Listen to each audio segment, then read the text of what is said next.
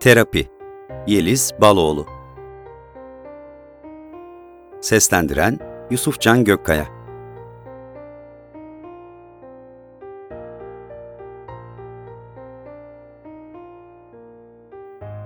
Hayatımdaki en büyük ikiyüzlülüktü Gönül Hanım. 6 yaşında tanıştım onunla. Bir ilkokul bahçesinde babamın beni üzerimde siyah önlük, turuncu, fındık kabuğu desenli el örgüsü hırka, sırtımda üstünde çakmak taşların sırıttığı kırmızı meşin çanta, kısa saçlarıma iliştirilmiş beyaz bir fiyonkla bıraktığı gün. İncecik, saçları fönlü, kırmızı rujlu, güzel yüzlü, illaki tayyörlü eğitim neferi. Gönlünü eğitime adamış Gönül Hanım. Sıraya girmiş, öğrencilerin başında duruyordu. Ben de sıranın en sonunda durdum. Boyum herkesten biraz daha uzundu. Okul hayatım boyunca da ön sıralarda oturmak pek nasip olmadı. Okuldaki ilk gün içeriye, sınıfa girdiğimizde ağlayanların, tedirgin etrafına bakanların, kaçmak için kapıyı kollayanların ortasında sakin durduğumu anımsıyorum. Çünkü ablamın bir önceki sene gidip geldiği bu esrarengiz yeri hep merak etmiştim. Bu sadece benden büyüklerin gidebildiği yasak mekana ben de gelmek istemiştim. Şaşkınlığım beni gölgelemese mutlu bile sayılabilirdim. Ertesi gün amcam sınıfın kapısından bunlar kardeş, aynı sınıfta okusunlar hoca hanım deyip kuzenim Ahmet'i yanıma oturttuğunda kendimi güvende hissettim. Bir arkadaşım vardı yanımda. Sonra bir sürü arkadaşım oldu. Okumayı öğrenmeden arkadaşlığı öğrendim. Gönül Hanım'ın öğrencisi olduğum için çok şanslıydım. Öyle sanıyordum. Beş sene boyunca en uslu, en çalışkan, en başarılı olmaya çalışan, çokça susan, çocuk olduğunu unutan ben çok şanslıydım. Öğretmenin göz bebeği, teneffüslerde bile bahçeye oyun oynamaya çıkmak yerine sınıfta kitap okuyan, teneffüs zili çalınca sırasında sessizce dersin başlamasını bekleyen, ders esnasında yanındaki arkadaşıyla dünya dursa, kıyamet kopsa konuşmayan ben bir taneydim. Sınıftaki en başarılı, en zeki çocuk olmadım hiçbir zaman ama yaramazlık yapmıyor oluşum tüm ortalama başarılarımı daha değerli kılıyordu. Zira akıllı olmak değil, uslu olmaktı makbul olan.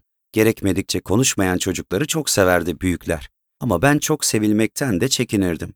Görünür olmak, fark edilmek korkuturdu beni. Takdir edilmek için bile tahtaya kaldırılmak huzursuz ederdi. Bahçedeki ortancalar gibiydim. Gölgede, kuytu köşelerde büyüyordum. Halimden memnundum. Olumsuz hiçbir cümlenin öznesi değildim. Olumsuz hiçbir cümlenin nesnesi olmamıştım. Öyle sanıyordum. Mezun olduk. O yıllarda ilkokuldan mezun olmazdı kimse. İlkokulu bitirirdi. Biz de bitirdik beş seneyi. Sonraki birkaç yıl gönül alımı elimizde karanfiller, başka çiçeğe paramız yetmezdi. Her öğretmenler gününde, her bayramda ziyaret ettik. Mecbur hissettiğimizden değil, gerçekten istediğimizden yaptık bunu. Özellikle son sene benimle birlikte derslerde başarılı olan bir grup öğrencisini hafta sonları maddi bir karşılık beklemeksizin çalıştırıp sınavlara hazırlamış ve iyi bir okulda devam etmemize vesile olmuştu. Minnettardık. Ama vefadan değil, sevdiğimizden çalıyorduk kapısını. Çok kolay seviyorduk çocukken. Babaannem bizim eve taşındığından beri evin sadece bayramlarda açılan salonu, hava ısınınca o, caddeye bakan balkona rahatça çıkıp hava alabilsin diye hep açık tutulur olmuştu. Benimse evdekilerden kaçıp radyo dinlediğim bir sığınaktı burası.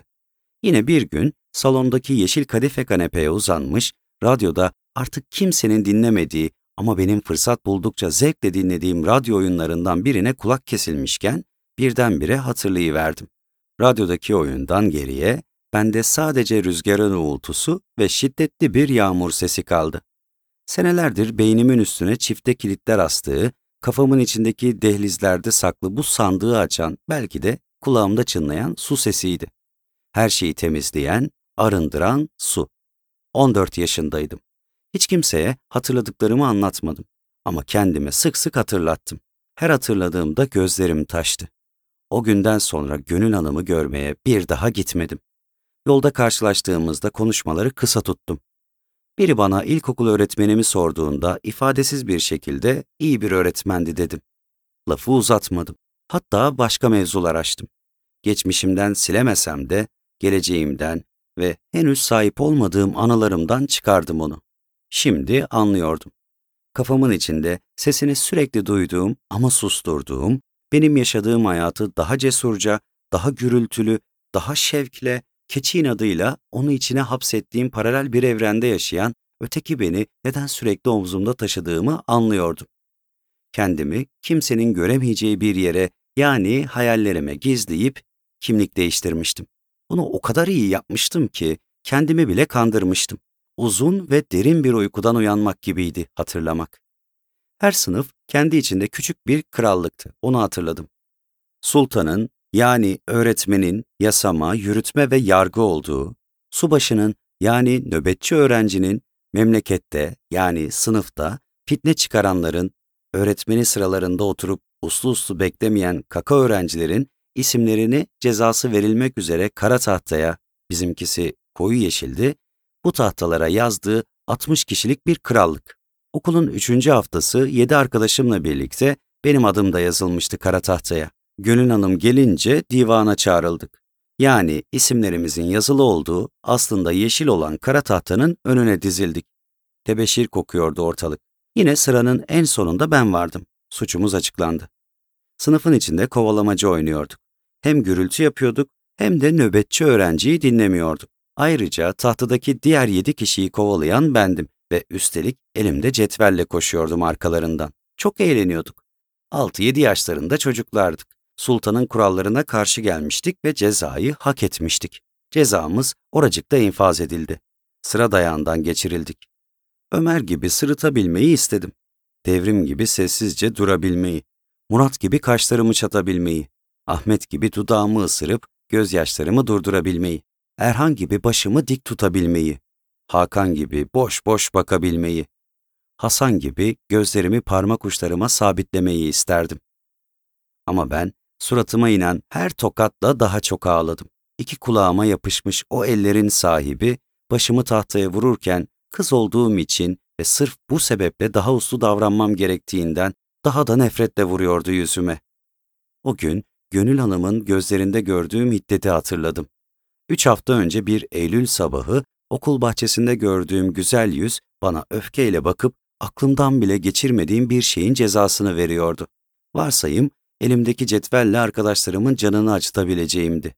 Oysa biz oyun oynuyorduk diyemedik. Ben hırsızları kovalayan polistim de diyemedim. Birine vurduğumuzda canının yanacağını dört yaşımızdan beri biliyoruz da diyemedik. Çünkü 6-7 yaşlarında çocuklardık. Çünkü şuur ve benlik sahibi bireyler olarak algılanmak için daha yeterince boyumuz uzamamıştı. Sorgulanmadan infaz edildik. Benim beş dakika önce elimdeki cetvelle dahi yapamayacağım kadar yara aldık. Oysa beş dakika öncesine kadar çocuklar gibi yani olmamız gerektiği gibi şendik. Tahta başında bizi seyreden sessizliğin önünde terbiye edildik. Ardından sanki bütün olanlar hayatımızın olağan bir parçasıymış gibi biz sıralarımıza Gönül Hanım hayat bilgisi dersine döndü.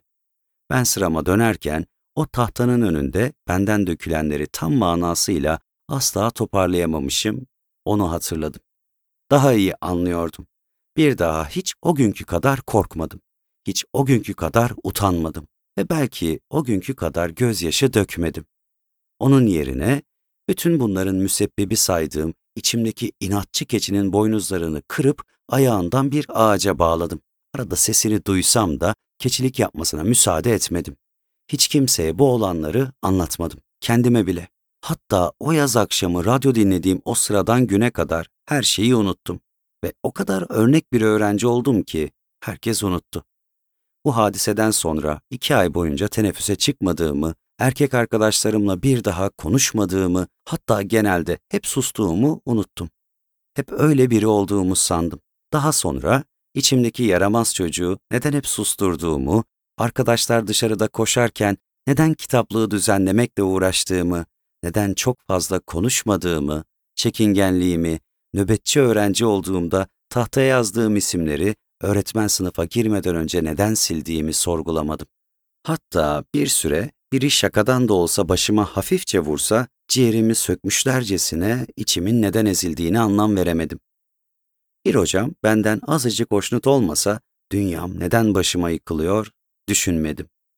Uzunca bir süre hiç düşünmedim. Korunaklı bir zırh gibi kuşandığım usluluk ve çalışkanlık urbasını üzerimden çıkarmayı unuttum ve o urbadan ibaret bir gölge oldum. Gönül Hanım'ın dünyanın en mükemmel insanı olduğuna inandım. Diğerlerine attığı tokatlarda, sesinin yükseldiği anlarda onun tarafını seçtim. Yaramaz kaka çocuklar hak ettiklerini çekiyordu. Susup seyrettim.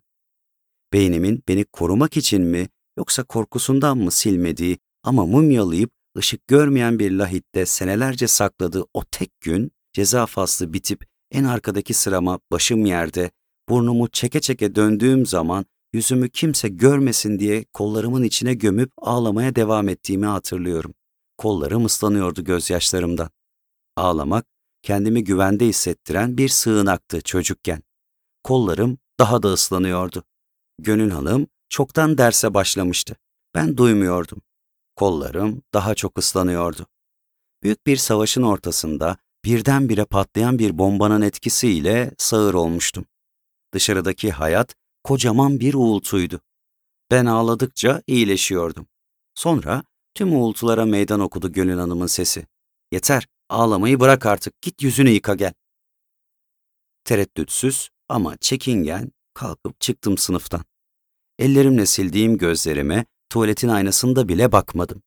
Yüzümü yıkadım. Gözyaşlarım suya karıştı. Daha çok yıkadım.